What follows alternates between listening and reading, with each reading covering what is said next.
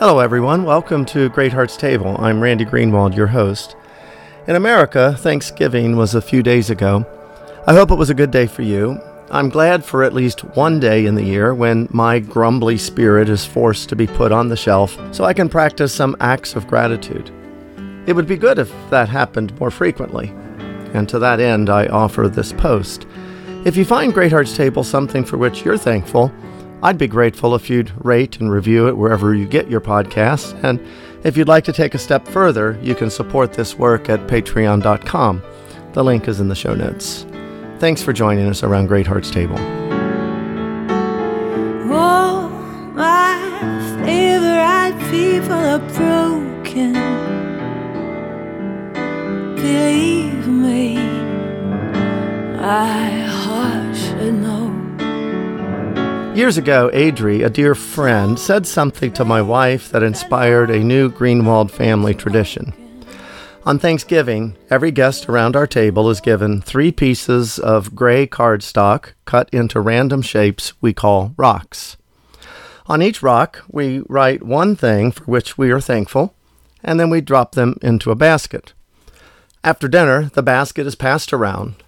In turn, we pull out a rock, read it aloud, and we all guess who might be thankful for that thing. It's a sweet time that our kids and grandkids greatly anticipate and enjoy. It's important, too. Acts like this, which consciously call to mind the things we've been given, serve as counterweights to, among other things, our bent toward covetousness. To covet is to fix our eyes on the things we don't have, which is a tempting path for struggling and weary pastors. To be thankful, on the other hand, is to fix our eyes on the things we do have, things given by a good and generous Father. Last year, at a time when I was licking my wounds over a painful loss, I picked up Brene Brown's little book, The Gifts of Imperfection, and read it in one sitting. She offered medicine that I very much needed at the time, which included a call to a regular practice of gratitude. She writes, When the wholehearted talk about gratitude, there are a whole bunch of verbs involved. It seems gratitude without practice may be a little like faith without works. It's not alive. The testimony of those who practice gratitude is that it feeds contentment. Even so, most of us don't include gratitude as a part of our regular life rhythm. And I can't change your routines, but I can invite you into a momentary reflection on the things for which you're grateful. Imagine you're seated around our table. You have three rocks in front of you.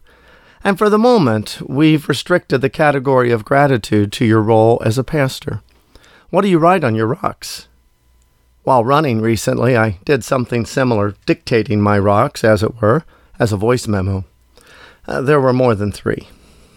First, I thought of the things I get to do as a pastor. I get to hear people's joys and to grieve with them in their sorrows. I get to occasionally watch someone's eyes light up as they get something, whether it's some pathway open to them or some truth that touches their heart. I get to give attention to others' stories and by listening possibly alleviate their anxiety.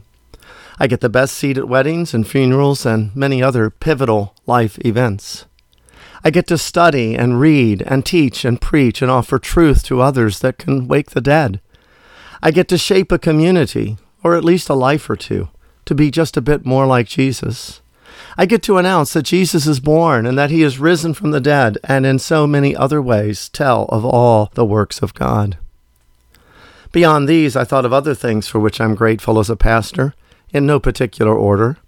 For the church, with all her imperfections, for those who model Christian faithfulness into the latter years of their lives, for the model of unrelenting faithfulness in my dad, who taught third grade Sunday school for more than 30 years, for people who gently care for the elderly, and especially those with memory loss, for those who represent the compassion of Christ to the homeless, the disabled, and the poor, for a wife who's never questioned my call or my frequent wild ideas, for mental health professionals, for pastoral models whose imprint on my life is greater than I'll ever fully know for pastoral friends who encourage me over and over again, for the confessions and creeds of the church which keep me theologically centered. Yeah, I need a lot of rocks. And my list would be different were it composed today. The point is that this takes effort, a conscious decision to move away from covetousness toward the stability of contentment by a regular practice of gratitude. But this can be hard, I know. Last year, we ate our Thanksgiving meal in the shadow of my son in law's death the previous May. As the basket made its rounds, a rock was read that said, I'm thankful for my daddy. We began the guessing game and realized it had been written by our nine year old grandson, who was now fatherless. The moment became one of silence, of tears, and of long embraces. As we often acknowledge here, pastoral ministry can often feel like more sorrow than joy, more struggle than victory. My grandson reminded me that even in our sorrow, we can and should find a footing for gratitude. We need to practice gratitude, even in our tears, knowing that through our Father's greatest gift, in time, all tears will end. Would you take a moment to let me know what's written on your three rocks? three things for which you're grateful as a pastor. I've created a Google form for you to do so where you can remain anonymous. The link is in the show notes, or you can email me. The address you can find there as well.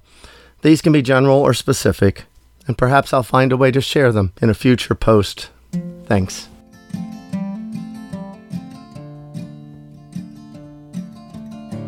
Great Hearts Table is published on the first, second, and fourth Mondays of each month in both audio and print format.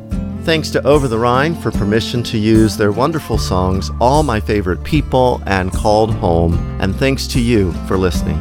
I am Randy Greenwald, pastor of Covenant Presbyterian Church in Oviedo, Florida. Just shy of breaking down, there's a bend in the road that I have found called home.